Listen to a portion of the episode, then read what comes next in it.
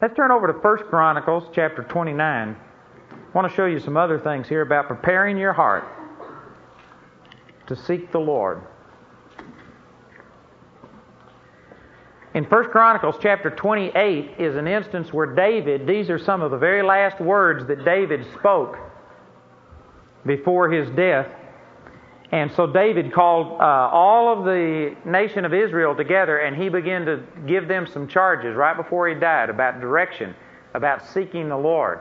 He talked about the dedication of the temple. He talked about how to establish all of these things. That began in the 28th chapter.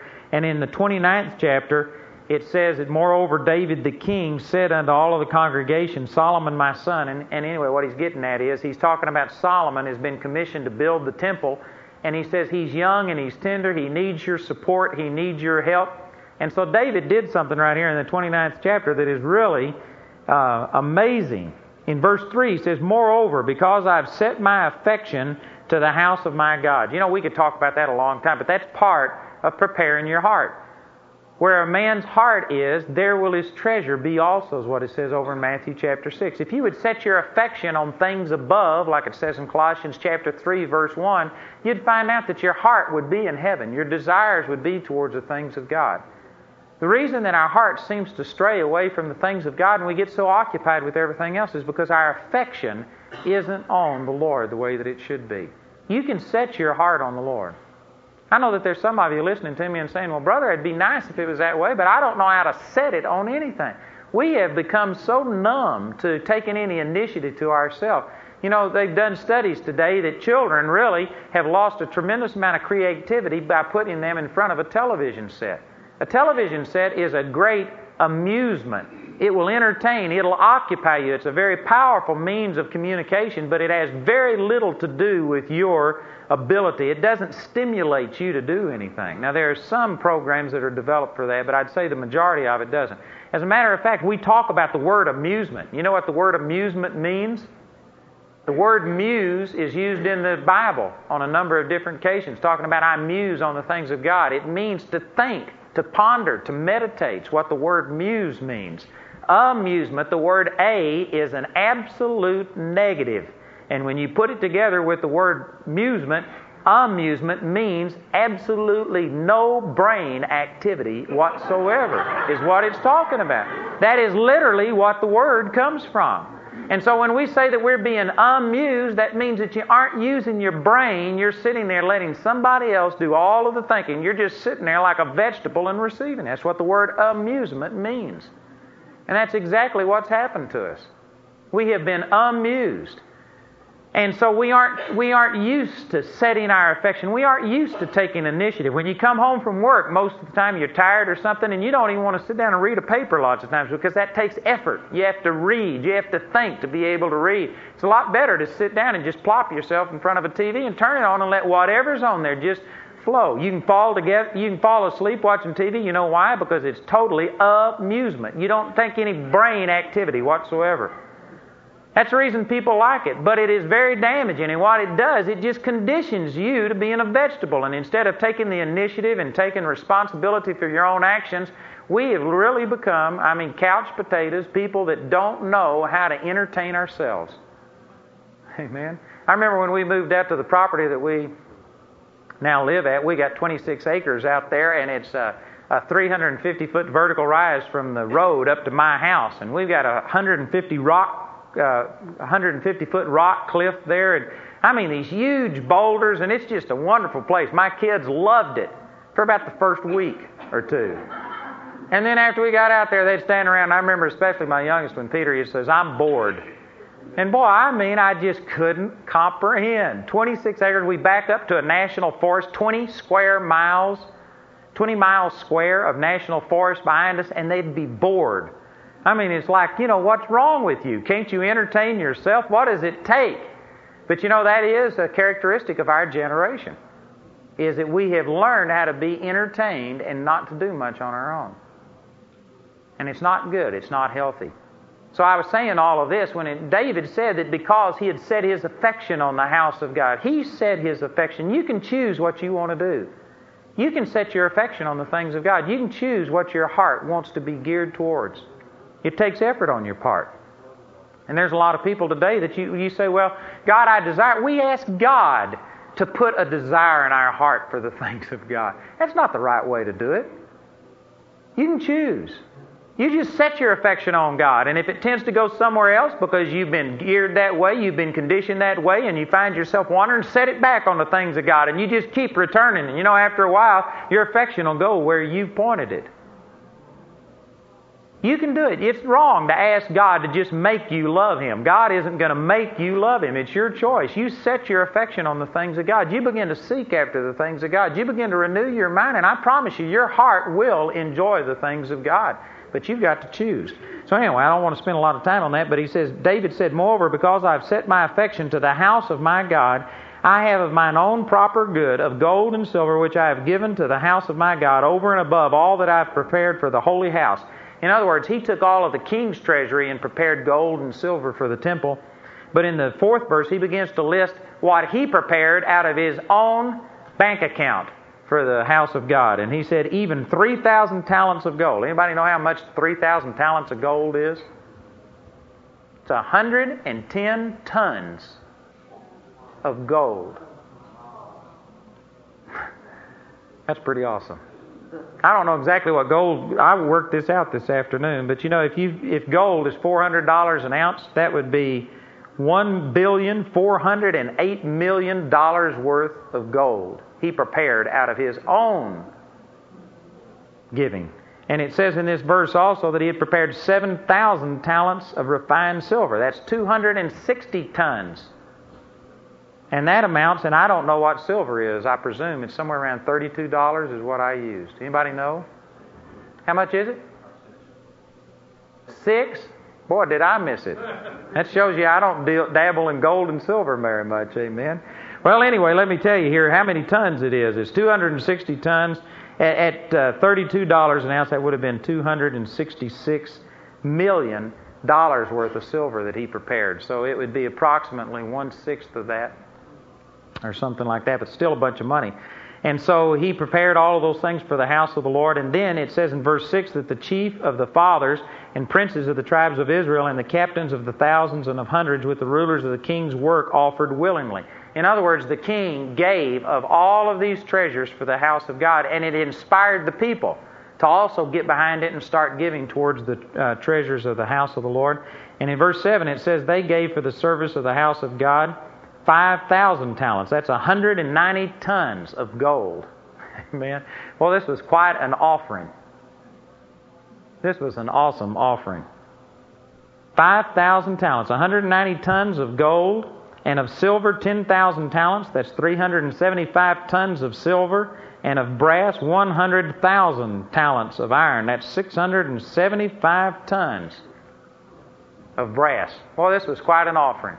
And anyway, it was powerful, and it goes on down here in verse 10, or let's read verse 9. It says, the people rejoiced for that they offered willingly, because with a perfect heart they offered willingly to the Lord, and David the king also rejoiced with great joy. Notice again how many times heart has been used right here in just this little thing. Your heart is everything. Sometimes churches put the emphasis on obedience. You'll hear people preach that, boy, you got to be holy, you got to do this.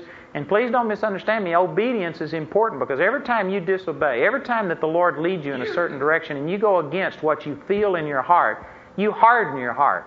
So obedience is definitely a part of keeping your heart sensitive to God. Don't ever violate your conscience. Every time you do, you harden it, you scab it over, desensitize it somewhat to the Lord. So you do need to be obedient. But really what God is after, obedience is not the main thing. The main thing that God is after is a person's heart, to get your heart. You can teach a dog obedience. I've got a dog that'll do anything I ask that dog to do. If that dog was in a dead run and if I said stop, I guarantee that dog would stop midair, amen, and wreck and hurt itself. That dog will do anything it can understand that I want it to do. That dog will do anything. You can train a dog to obey, but that's not the same, as getting someone's heart. With your children, what you're really after isn't obedience. Now, obedience is great, and I'm not saying that we want our children to disobey, but you know what? If your children are only obeying, if you have to be there and tell them, now you do this, you say, yes, sir, No, sir. Yes, ma'am. No, ma'am. You do this. You be thankful. If it's just them responding to you, then when those kids are out from under your control, then those kids are going to act differently. That's not what you're after. What you're after is you want their heart. If you can ever get their heart, and if you can know what their heart is, then you can release them and say, you know what's right, and let them go. And boy, that's what a parent's looking for, is that kind of heart obedience. Not just obedience in actions only, but your heart. That's what God's after. Have you ever heard people stand up in a church before and say something like, well, man, I started to give $10 and God told me to give $20. And I said, oh, God, I can't do it. God, I've got all of this. And the Lord just kept leaning on them and kept saying, you need to do it. And finally they get up and say, well, I struggled back and forth, and yet finally out of obedience, I'm just going to obey God. And they get up and say, I'm obeying God. I'm going to go ahead and do this. And people will clap and say, isn't that great that they're obeying God? That is a sorry, sorry testimony. Now, it's better to obey God than it is to just have totally blown it off and not done it at all, but it's terrible that God would have to argue with you to get anything out of you. It's terrible that God has to just lean on you and put the pressure on and say, you better give or else. Man, that's not a good testimony. You know, the good testimony is that you started to give 10 and the Lord said 20, and you said, oh, Lord, maybe 40. Is that better? That's the kind of person that God's looking for. You know, this whole thing about pray and ask God to tell you what to give, there's certain times that you need to do that because a person may have a specific need and you need to know specifically what they need. But the vast majority of the time, the Scripture admonishes us that you're supposed to give as you purpose in your own heart, not grudgingly or of necessity. That means God didn't tell you what to give. If you're one of those that only give when you are told to give, you aren't giving the way that God wants you to. You ought to give as you purpose in your heart. What would it be like if you came up to your children and the only time they said, I love you, is when you came up and said, say, I love you. And they always repeat it after you, I love you. Well, that's not what you're after. There may be a time that you have to start off by just telling them, and they do it out of nothing but sheer obedience because you're trying to train them in the way that they should do it. And then there, for a period of time, you start leading them. And you start showing them how to do it. You say, see, did you see how I said thank you to this person? And you're showing them by example. But ultimately, you're wanting to get to a place to where their heart is established in the things of God, and they just do it because it's in their heart to be kind and to love people. Well, see, Christians go through the same stage. There's a period of time that, well, you just do it because God told me to do it. But then you do it because you're getting closer to the Lord and you're getting a desire to be like God, and you see that this is the way God is, so you start imitating Him. But then after a while, your heart has become like God. God has transformed your heart, and you get to where you operate in these things, not because you have to do it, not because God just told you to do it, but because that's in your heart. God has changed your heart. Well, that's a powerful message. You can go home right there and get something. That's powerful. Boy, y'all are looking at me strange. Brothers and sisters, this is the way that God intends for us to be. So many Christians are out here just running into walls, messing their life up, ruining their life, and then they come to God and ask, God, what's wrong? Help me. I'm telling you the problem here tonight. It's because our heart isn't inclined after the things of God. Our heart's wicked. Our heart's all of these other things. We're occupied with everything else and wondering why nothing's working. You set your heart on the things of God. You get your heart sensitive to God, and it doesn't matter how stupid you are. God will preserve the simple. If your heart's right, amen, God will work things out for you. If your heart's right, God looks on the heart. He's more concerned with your heart. He's more concerned with your motives than He is your actions. There's a lot of scriptures that go along with that.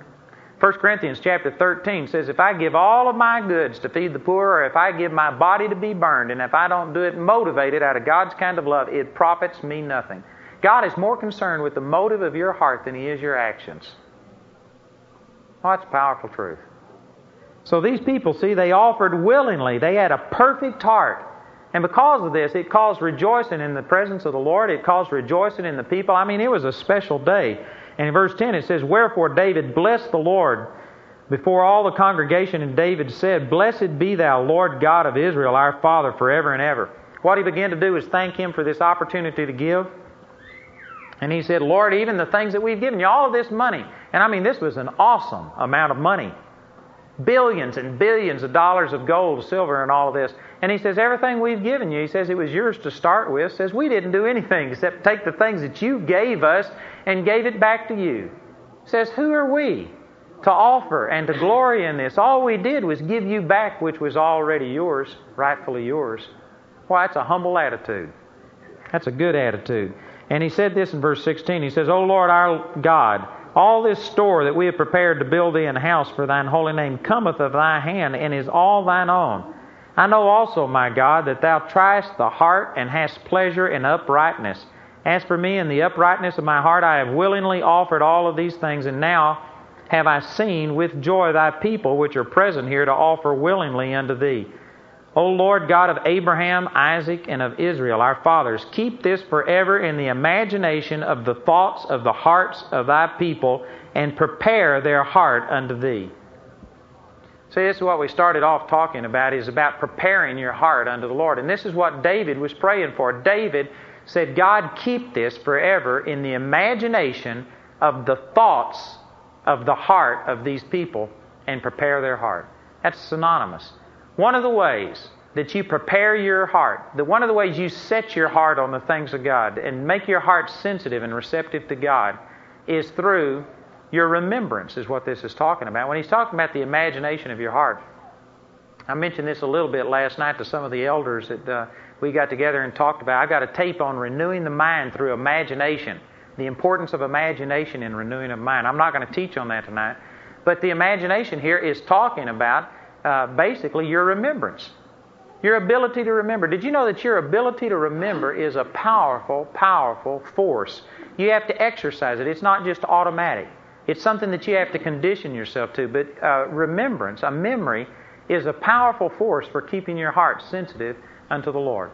And if I had time tonight, I mean, we could just go through step by step and show you all of these things. In the Old Testament, there were laws. I mean, laws that God communicated about not tearing down a landmark, about rearing up landmarks and setting these things as milestones in your life and remembering things. The Lord established feasts. There were 4 main feasts every year.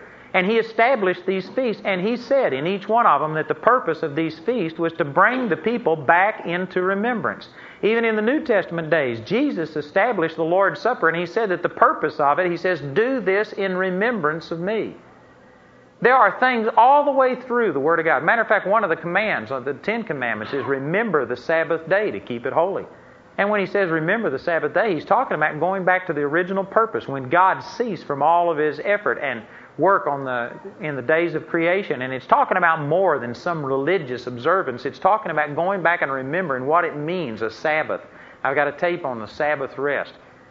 Well, most people don't have the slightest idea what the Sabbath is. It is not a day.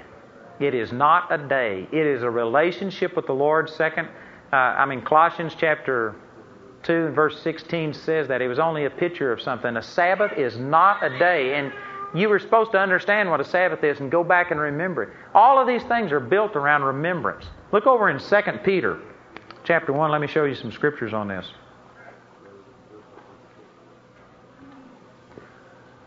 2 Peter chapter 1. This is the Apostle Peter speaking in verse 12. 2 Peter chapter 1, verse 12, he says, Wherefore I will not be negligent to put you always in remembrance of these things.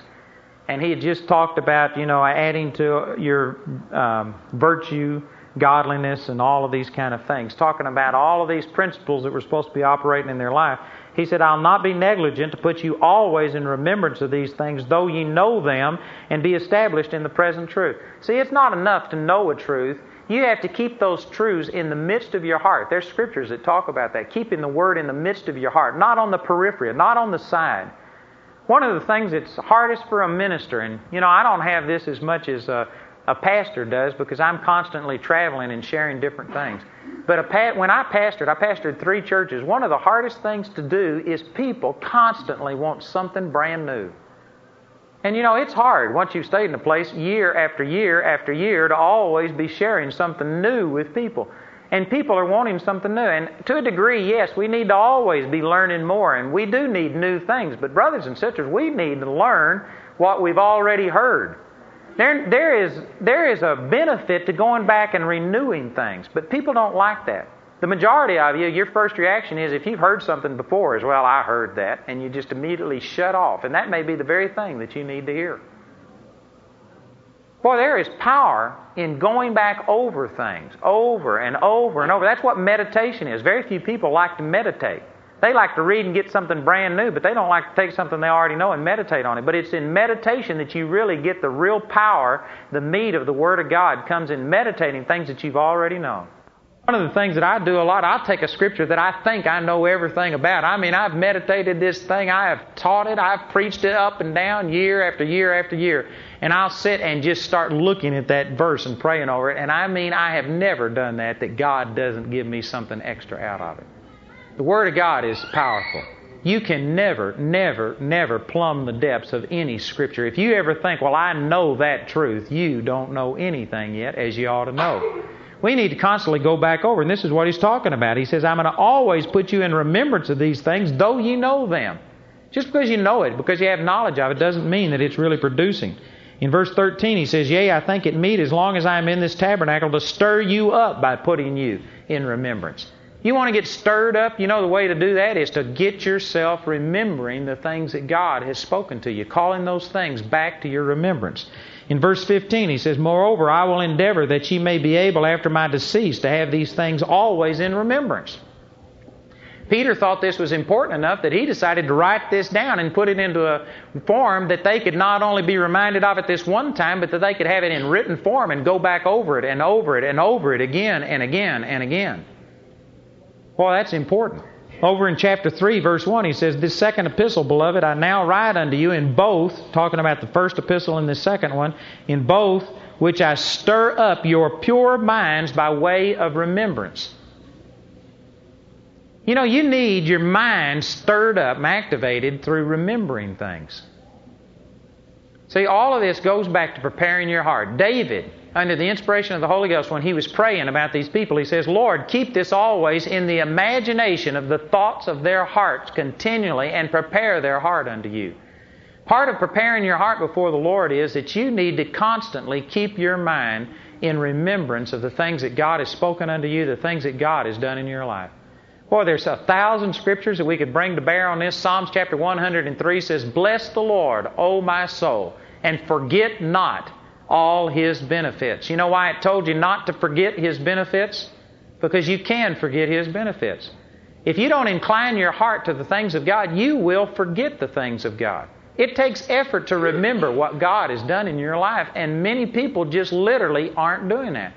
Our lifestyle has become so busy today that we are so occupied. I mean, a lot of you start going early in the morning. You have no time to sit down and meditate or think about anything. Psalms chapter 46, verse 10 says, be still and know that I am God. Boy, if you want to really be built up and have God establish your heart, there is going to have to be some time in your life for you being still and knowing that He is God. Being still and going back and remembering things that God has done in your life. Going back over scriptures. You know, there's some of you that during these last 3 sessions, God has spoken some things to you. God has touched your heart. You need to go back and remember that. And I can promise you, you will not remember it just automatically.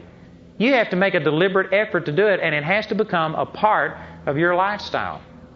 There are very few days that have ever passed in my life since March the 23rd, 1963, that I don't go back and remember what happened in my life on March the 23rd. Excuse me, it was 1968. There's very few days that I don't go back and think about that. Well, I renew myself on that constantly, long before I even saw these scriptures. I mean, it was a milestone in my life, and I never wanted to forget that. God became real to me in a way that I never thought it was possible, and I go back and I remember that every single day of my life. And it has a profound effect on me. You know, it's hard for me to think about going out and sinning against the Lord, turning against the Lord, going out and doing something else when I remember what God has done in my life, the great claims that God has on my life. If you keep things like that in your remembrance, it'll change your behavior. It'll change your behavior, brothers and sisters. When the children of Israel came out of the land of Egypt, what was it that God spoke to them? Many different times, he says, and they soon forgot the mighty works that God had done in the land of Egypt. They soon forgot all of His wonders that He did in the wilderness, and they turned back in their heart unto Egypt. They forgot the bondage that they were in. They forgot all of the oppression that they were under. They forgot the miracles that God had done. You wonder, how could people be so brain dead? Did you know that having a lack of remembrance is a sign of a hardened heart? That's what Jesus said. Look over in the 8th chapter of the book of Mark. And Jesus here was talking about a hardened heart, and He explained all of this. Mark chapter 8. He said unto him in verse 17, when Jesus knew it, He saith unto them, why reason ye because ye have no bread? He just asked them a question. They gave the wrong answer, and they missed it, and they immediately thought, well, we should have brought some bread with us. Maybe that's what He's talking about. And He says, why are you thinking it's because you have no bread? Perceive ye not yet, neither understand. Have ye your heart yet hardened? He's talking about a hardened heart, and what He's doing, He's telling you what the symptoms or the characteristic of a hardened heart are. He says, number one, perceive ye not yet. Not being able to perceive spiritual truth and spiritual reality. Jesus was speaking to them, imparting truth unto them, and they couldn't get it. You know what that's symptomatic of? A hardened heart. Amen. Boy, it's quiet in this Presbyterian church.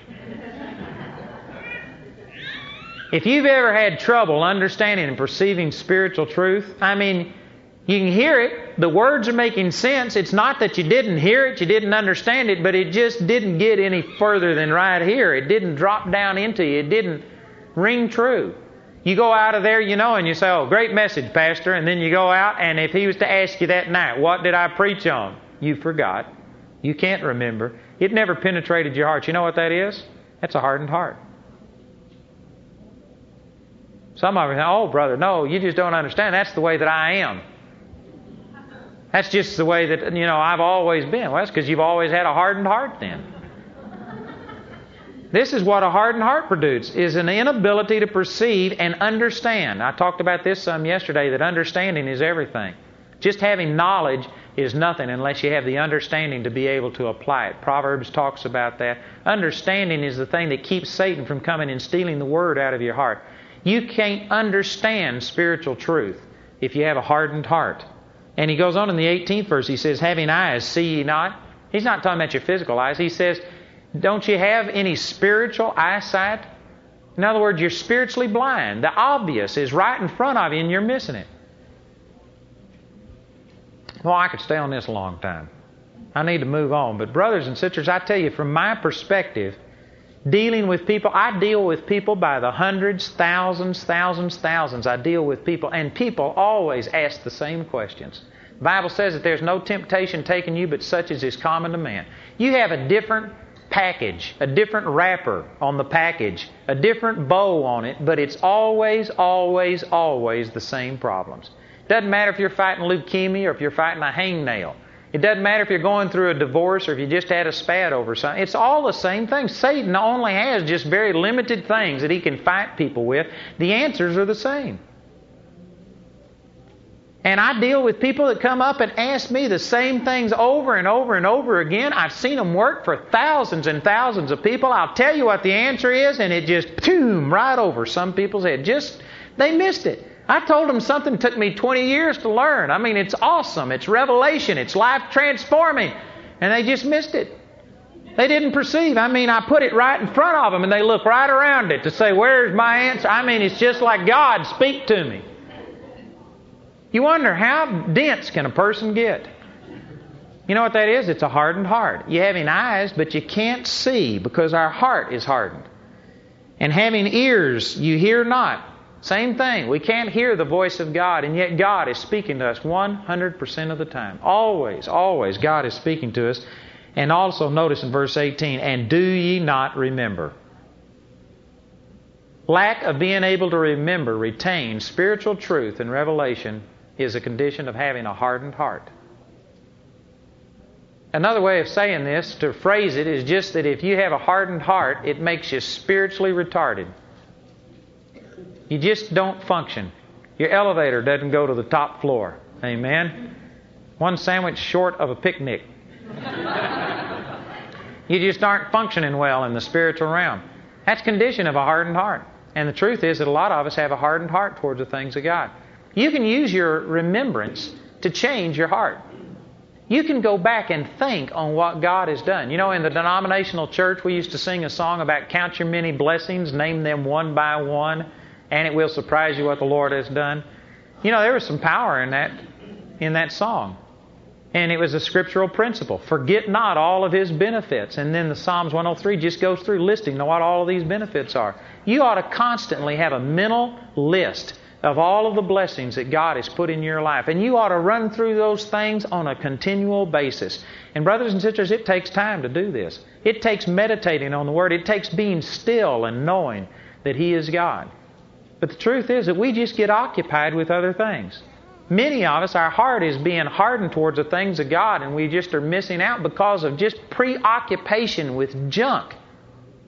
And the TV is one of the biggest time wasters that we have in our life. And all the other things that we do.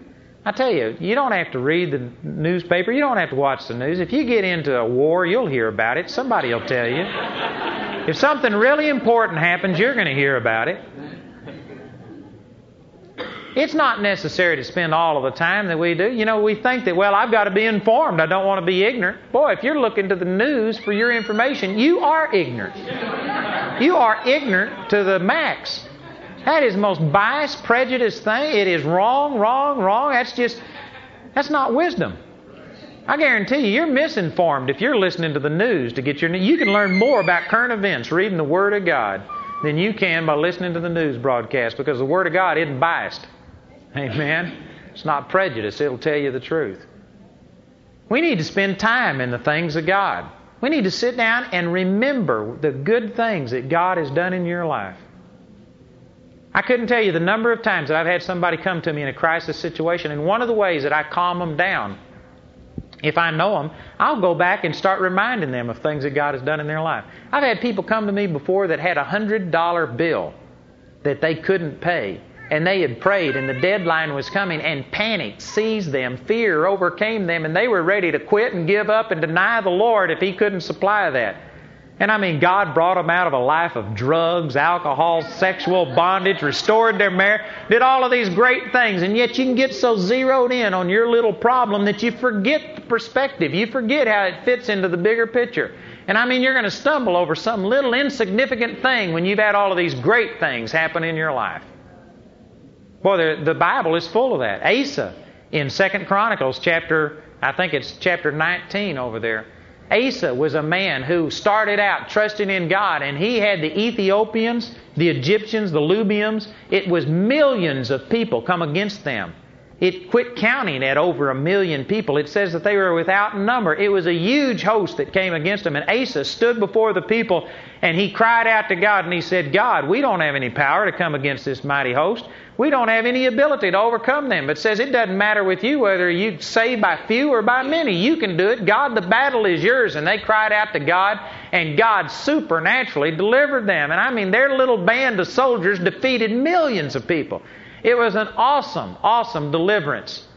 And then later on, the people from Damascus came against them, and Asa forgot the mighty deliverance that God had done in his life, and he sent and hired soldiers from other places to go fight his battle. And he won the battle, but a prophet came to him and says, because you did this thing and you didn't depend upon the Lord, you've done foolishly. And because you did this, you'll never get rid of war, but you'll have war from now until the day you die. And then 2 Chronicles 19:6 says, because the eyes of the Lord run to and fro throughout the whole earth to show Himself strong in behalf of those who are perfect in His sight. Boy, that's a powerful scripture. We use that and take it out of context, but it was talking to Asa, and it was saying God was looking to see if you'd trust Him. If you would have trusted Him in this instance, God would have wrought a deliverance for you that you'd have never had any more war. You'd have been totally delivered if you would have relied upon God instead of relying upon yourself. And you wonder, see, this wasn't a guy that hadn't experienced the blessing of God. He had experienced it, and he forgot. Brothers and sisters, if I could sit down and talk with every one of you in here tonight, I can guarantee you God has done awesome miracles in your life. God has done wonderful things. And if you would go back and start thinking about what God has done, you know what would happen? It would stir you up by putting your pure minds in way of remembrance. A memory is a powerful thing. I actually heard a man one time talk about, he saw this on the news broadcast, that there was a girl who was very rebellious, into drugs, sexual perversion, all kinds of things, and she had some kind of a wreck, lost her memory, and when she lost her memory, She totally lost all desire for drugs, these friends, that lifestyle. She came back home and she was just the sweetest, happiest, most normal kid that there ever was. Because all of that was dependent upon memory. She had had some things happen to her that had soured her. She became bitter. She made some wrong decisions, and it was a progression of things right into that. And when her memory was wiped out, all of the desire was gone. Did you know a lot of who you are and a lot of what you are and how you're acting is really dependent upon your memory? I was talking yesterday about people using their childhood as an excuse for a dysfunctional adulthood. That's all memory. The memory of the righteous is blessed, is what the Scripture says. Once you become in right standing with God, God wants to bless your memory. God can change the way that you look at things, the way that you perceive them. You know, you can get a sanctified memory and you can go back to the very things that harm you right now and that, cause you a lot of pain and make you bitter and everything else, and you could take the Word of God, go back and rehearse those things and put it into its proper context and actually make it one of the milestones in your life. God could set you free, and instead of that being something that causes pain, it could cause a blessing in your life. Every time you go back, you could remember what a great miracle it was. I've had things happen in my life. I remember one time I had something happen that I said, God, I honestly don't think I can live through this. And, I can look back at that now, and I can see that that was a real turning point in my life because I cried out to God. God met me. God delivered me and set me free, and it has become a powerful reminder to me of God's ability to deliver. Your memory is a powerful force. And the sad thing is, most of us aren't using it in a positive way. Notice over there in 2 Chronicles chapter 29 and verse 18, that Scripture says, keep in the imagination of the thoughts of their heart. Your imagination is a powerful force. And again, most Christians don't use imagination when it comes to Christian things. We think that imagination, meditation, visualizing something, seeing something in your mind, which is what your imagination is, we think that has something to do with New Age stuff or it's something that's ungodly. Well, there is some New Age talk about that, and I'm not advocating that. People that go out and say visualize world peace, and they get 20,000 people together to visualize world peace. That's just plain dumb and stupid. That's not going to work. Because, they think that the power is in the mind. If you'll just think the right thing, that the mind can somehow or another create this. All the mind is like a valve. The real life is in your spirit. If you don't have a born-again spirit, if you are dead in trespasses and sin, you can open this mind up and visualize anything you want to, and the mind cannot generate anything. But it can either shut off the life of God in a Christian or it can release it. And if your mind is crossways with what God is saying, you can hinder the flow of God through you, and you do need to renew your mind. And one of the ways you do it is with your imagination. And you do that a lot with your remembrance, with your ability to remember. So I'm not talking New Age stuff, okay? Eastern religion also talks about prayer. Does that mean that we're supposed to get rid of prayer because the Eastern religion talks about prayer? No, not at all. I'm saying that there is a godly function to your imagination. That Scripture talks about it. In Genesis chapter 11, God came down to see man, what they were building at the Tower of Babel. And He saw them, and He said, now nothing that they imagine to do will be restrained unto them. The Lord used imaginations, and it's part of the creative force. If you look the word imagination up in the Hebrew, it'll actually say that the word imagination means conception and to create. It's the creative part of your mind, your imagination. And you use imagination constantly, all of the time. If I was to say to you right now, think of a water blivet, most of you are blank. Because you can't picture a water blivet. You don't know what a water blivet is. But with words, I can paint you a picture of what a water blivet is. Now, you may not get a total picture, but a water blivet is what we used in Vietnam. It's what they brought the water into our fire support bases with, and they came in 250 and 500 and 1,000 gallon sizes. 1,000 gallon was probably about 12 feet tall and maybe 10 or 15 feet long, like that. It's a black cylinder tube. It looked like an inner tube, that kind of rubber, and on the end was a brass spigot that you turned it on and you got your water out of, and as you took the water out, the air pressure collapsed it Those things would collapse down flat, and then they'd fly them out. Now, you may still not have a real good picture of it, but see, my words just painted a picture in your imagination. It's your imagination. You haven't seen a water blippet with your eye, and yet every one of you have a picture of a water blippet in your mind right now because of the words that I used. If I say dog, you don't see D-O-G, dog. What you see is an animal. You think of an animal. And the picture that is in everybody's imagination varies based on probably what you're familiar with. If you have an animal, normally you'll see your animal. Some of you have big dogs, some of you have little dogs, and all kinds of dogs in between. You know, I could say big dog, and immediately a lot of your picture just changed. And you have to start thinking about something else. I could say big black dog, and immediately a lot of you changed again, and you're getting closer. I could say big black mean dog.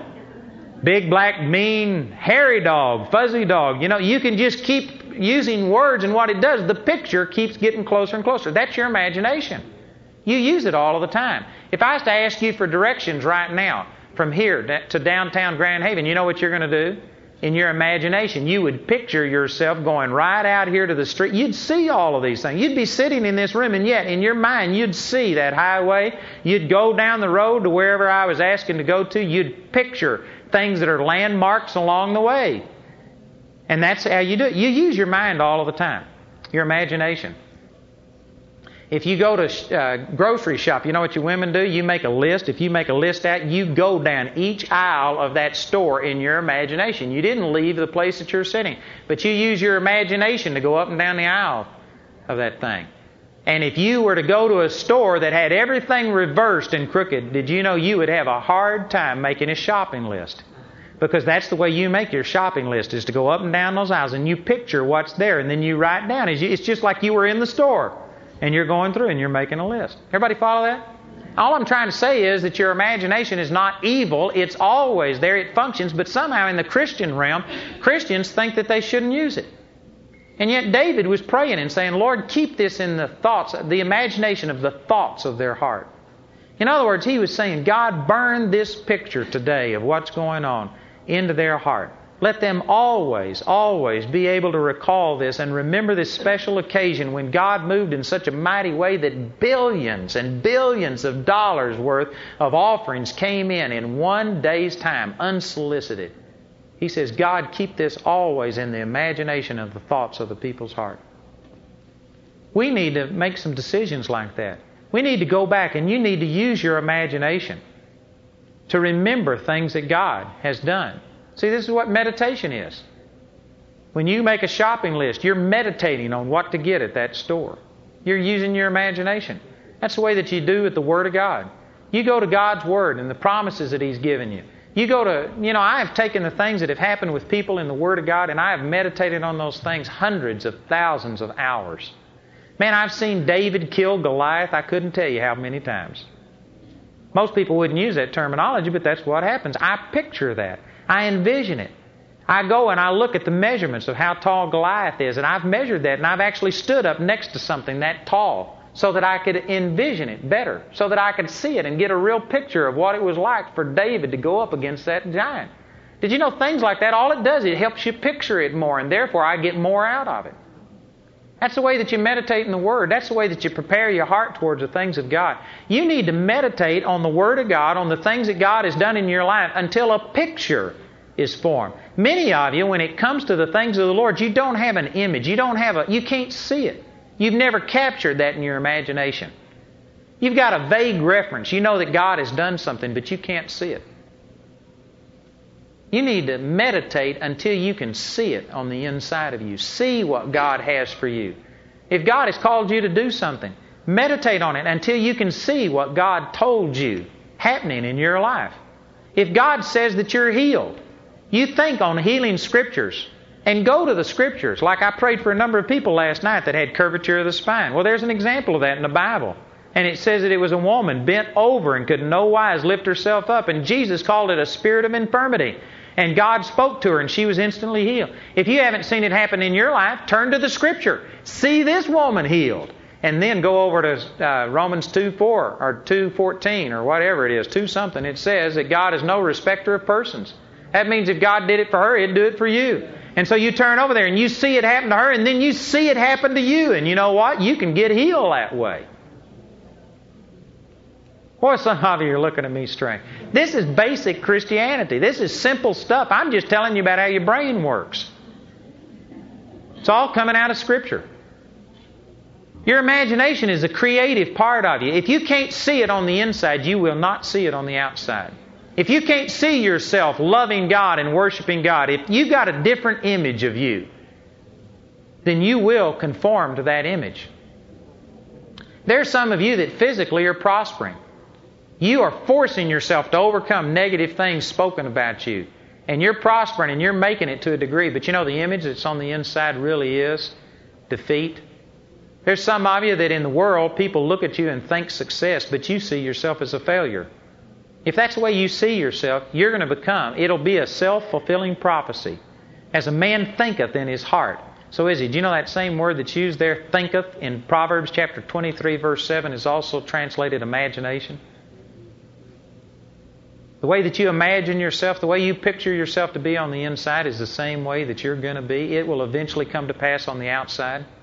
That's the reason that if you won $1 million in the lottery or $10 million or whatever, some people think, man, if I could just win the lottery, my problems would be over. I'd be set for life.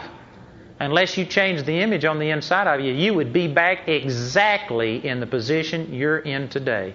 Your financial condition today is an exact, well, not exact, but it is a representation of the way you think on the inside. The reason I say it's not exact is because it can fluctuate. But overall, if you take an average, you are right now the way that you have pictured yourself on the inside. If you're prospering, it's because you've been seeing yourself prosperous and you've been heading that direction. Winning the lottery wouldn't do it. The statistics show people that win the lottery, that the vast majority of them, I've heard the statistic, I don't remember right now, but it's over 60% of all people that win the lottery wind up within 5 years back in worse financial condition than they were before they won it. Statistics are against it. You know why? Because those people had an image. As they think in their heart, so are they. You are the way you've been thinking. It's not circumstances that have made you where you are financially. It's not your hard knocks. It's not the economy. It's not all of these other things. It's the way that you see yourself on the inside. It's the way you think. And the good news about that is that you can change the way you think and you can change the end result. You can change the outcome. External things, if first of all you can ever change the image on the inside. Physical things are no problem. Healing is no problem. Man, we saw Sue heal last night. I've seen people raised from the dead. I was sharing that on the radio today. I've seen blind eyes open, deaf ears open. I've seen about every kind of miracle that you can see happen. Healing is no problem. Nothing is impossible with God as long as it's on the outside. But if you get a person that's sick on the inside, you got a serious, serious problem. A cold can kill a person like that. You get a person who's got an image on the inside, they're seeing themselves wrong, thinking wrong on the inside, and that is a severe problem. Physical problems on the outside, no problem, as long as you're healthy on the inside. Man, your imagination, the way you think about things is vital, and a large part of that is just going back and remembering the things of God, taking the Scriptures that God has given you and keeping them in the midst of your heart. Hiding them in your heart is what the Scripture talks about. The Scripture talks about inclining your ear unto the things of God. You know, that's not talking about tilting your head at a certain angle. That's talking about applying your ear. You have a spiritual ear. Just like you got physical ears, did you know you have spiritual ears and you have spiritual eyes? In the Second Kings chapter 6, Elisha prayed and said, Lord, open up the servant's eyes. And I guarantee you that servant's eyes were wide open. They were surrounded by all these enemy soldiers. His eyes were already wide open, his physical eyes, but his spiritual eyes. He couldn't see. You have spiritual vision, spiritual sight. You have spiritual ability to hear. You can hear God speak to you, not audibly, but it's so real. You can get your spiritual ear tuned to the things of God that it's just exactly as if God spoke to you. You know, some of the things that I was speaking to people last night and these words of knowledge that some of them testified about, you can hear God tell you things. God knows everything about you. And God can tell you things about people. I was praying with a man in St. Louis recently, and he came up. It was a minister's group. And somebody else was doing the prayer, and we just all were standing around praying. And as we prayed for this man, The Lord gave me a name, and I can't even remember what it was right now. It's Julie or something like that. And I knew that this was a man, and he gave me this name, Julie. I just had this come to me. Julie is who I was praying for. And I thought, boy, this is strange. So I asked this man, I said, who is Julie? The Lord told me I wasn't praying for you, I was praying for Julie. And this guy just looked at me, and he was a pastor of a church, and he says, you know, on the way over here, I had an elder call me, and his daughter's name is Julie, and he called me because she has been made fun of in school today. They had just about run her out of school. She came home crying, and she called knowing I was going to a minister's group, and she said, would you ask them to pray for me, that God had helped me to stand and not give in to this pressure? And man, here's somebody at this thing. God told them that we were praying for Julie. He went right to the phone to call and let Julie know that, man, God knew all about it. Don't you think that encouraged her? Amen. You have spiritual ears. Every last one of you can hear God speak to you, but you have to incline your ear. That means you have to start listening with your spiritual ear. You have to start spending time in the presence of God, being sensitive to God. You cannot listen with your spiritual ear and your physical ear at the same time. You can't listen with your spiritual ear while you're watching As the Stomach Turns on television. You're going to have to turn that off, and you're going to have to be still and know that He is God and let your mind be stayed upon the things of God. Well, what I'm saying is simple. I don't know how anybody can miss this. It is really simple, and yet it's profound. I can guarantee you that the most of you in here are not living this kind of a lifestyle. And I'm not living it the way that I need to. All of us need to incline our ear, incline our senses, prepare our heart to seek God. Spend time. Go back and remember what God has done in your life. Let God speak to you. Don't forget His benefits. Don't be like the Israelites that had all these great miracles and plagues, and 3 days into the wilderness had forgotten everything and were ready to go back to Egypt. 3 days after seeing the death angel strike the mightiest nation on the earth to their knees and say, leave us, you're God, He's the true God. 3 days out, they were ready to turn back and go back into slavery because they didn't have anything to drink. Boy, it's hard-hearted.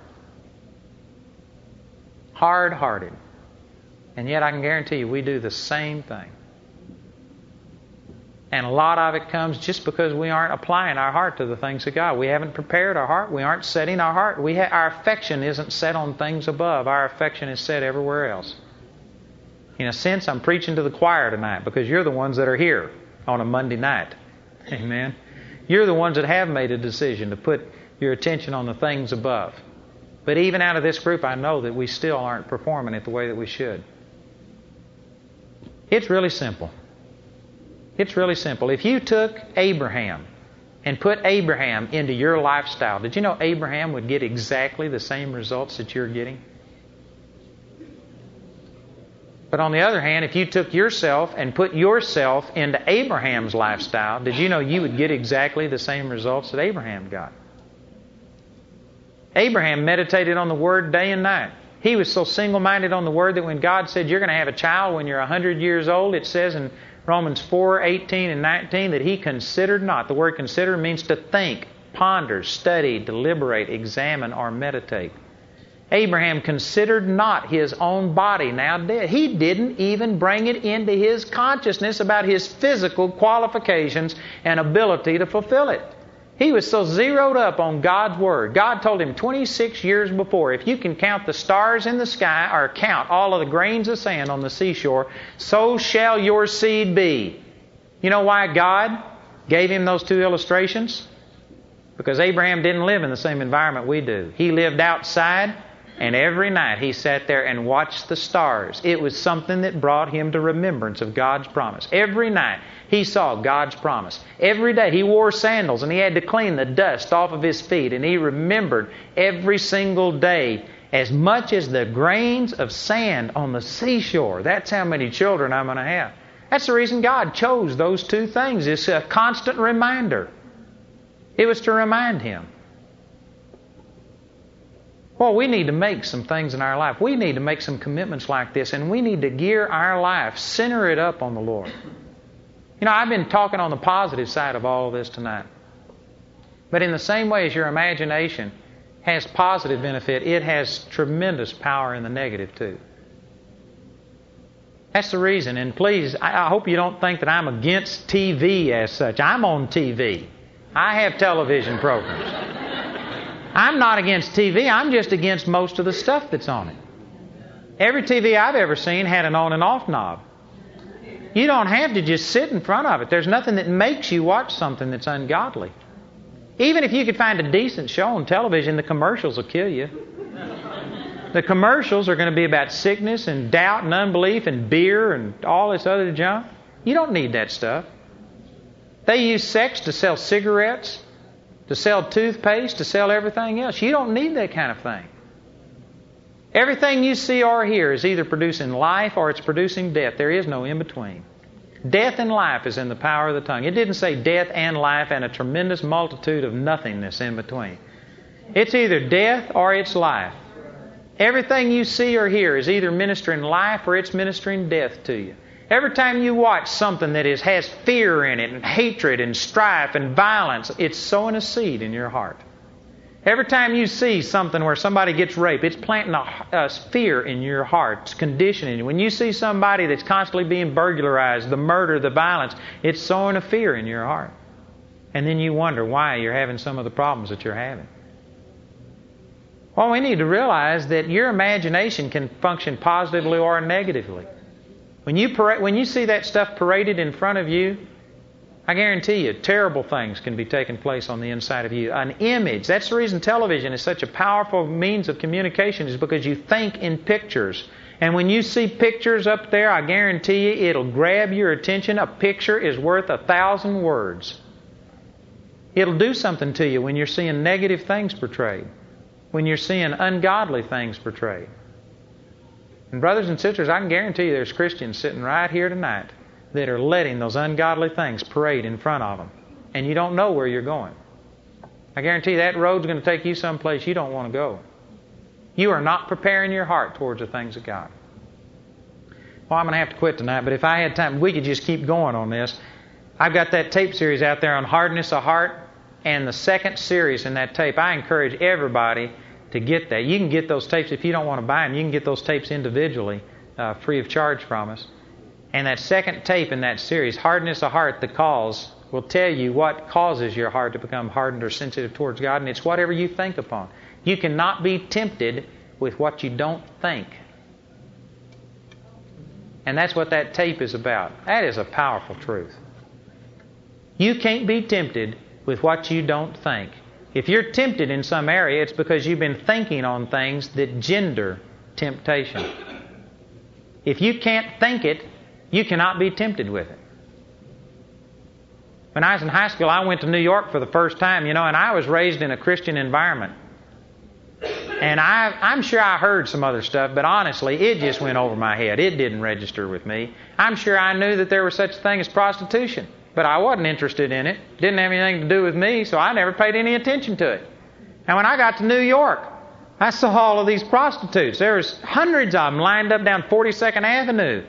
Leaned up against this wall. It never one time registered with me what they were doing. I just saw all of these women and I thought, boy, this is a great opportunity. I got my tracts, went right down the line, passing them all out tracts, stood up and witnessed to them all. I'd heard about gangs, but it never registered with me that there would be gangs. That wasn't something I was interested in, so I'd go at 1 o'clock in the morning, New York City, go down and see a group of 15 or 20 guys in an alley, and I'd go back there and pass them all out tracts and witness to them. They were so stunned, they just stood there and let me preach to them. I thought this was great. I had a pimp come up to me and try and sell me one of his girls. And because I wasn't aware of the street language and I wasn't aware of what he was talking about, this guy talked to me for probably 10 minutes. And finally, he just shook his head and walked off. And I remember going back to the hotel and telling the guys that I was staying with, I said, you never will believe what this guy was saying. And I started repeating what he had said, and they started laughing, and they had to explain to me what he was trying to do. I wasn't even sharp enough to know he was trying to sell me one of his girls. But guess what? I wasn't tempted. You cannot be tempted with what you don't think. You know why you're so drawn to some sexual problems? Because you have thought on that stuff. Our world is putting it out in front of us on billboards, magazines, television, and you're allowing it. and you're thinking on it, and that's the reason you're tempted with it. And then you're saying, well, the devil's just making me do this. I don't know why I have this desire. That's ignorance gone to seed. It's because you're thinking on it. It's because you're letting that junk come in front of your eyes. Shut it out, and you can get rid of it. The reason I have ministers' conferences where we go to a resort and isolate people is because you can literally starve the devil out of people. And it doesn't take a long time. This is the reason some of you at church camps or something like that will get touched and you'll never get touched anywhere else, is because you have to feed the demonic stuff that's on the inside of you. And if you isolate a person from the telephone, from your business, from your home, from the strife, from the things that occupy you, you put them in an environment where for 1 week they're totally hearing the Word of God, fellowshipping with people about God. Even when they eat, they're talking about God. Their attention is just stayed upon God. And in 1 week's time, you can see major, major deliverances come in a person's life because they can't survive. The demonic powers cannot survive in a person's life without being fed. It doesn't take a long time. 1 week, you'll see the devil, man, just crumble in your life. 1 week. But people come to services like this and no telling what you've done today. And it doesn't have to be sin. You can harden your heart through things that aren't sin, just being preoccupied with day-to-day things. But there's no telling what you've been involved with. There's no telling what you'll do when you go home. Go home and wash this down with an hour or 2 hours worth of sin and ungodliness and vileness on television, profanity or who knows what else. And then wonder, well, now let's see, what was it that preacher said? It really seemed to minister to me. I just can't seem to remember the things of God. I wonder why some people are like that. It's because of the hardness of your heart. I'm saying these things in love. I'm not here to criticize anybody. I know you came tonight to be blessed, but what I'm telling you will bless your life. It'll help you instead of hurt you. Well, I tell you, this is serious as a heart attack. This is the truth. It'll set you free. You get your mind stayed on God, the Lord will keep him in perfect peace, whose mind is stayed upon him because he trusteth in him. Isaiah 26:3. Romans chapter 8, verse 6, to be carnally minded is death, but to be spiritually minded is life and peace. Are you having anything other than life and peace? Your mind is stayed on something other than spiritual-minded things. It's real simple. I don't know how you can miss that. You get zeroed in on God, and you're going to set your heart towards God. You call those things to remembrance. Go home tonight, and before you go to bed, meditate some of the scriptures we've talked about. Go back through these things. Read those scriptures. Get those 4 verses in 2 Peter set in your heart about the importance of remembrance. Psalm 103, 1-3, and all of the other scriptures we've talked about tonight. Go back over those things and remind yourself. When you get up in the morning, remind yourself of those scriptures. And I guarantee you, it'll change your heart.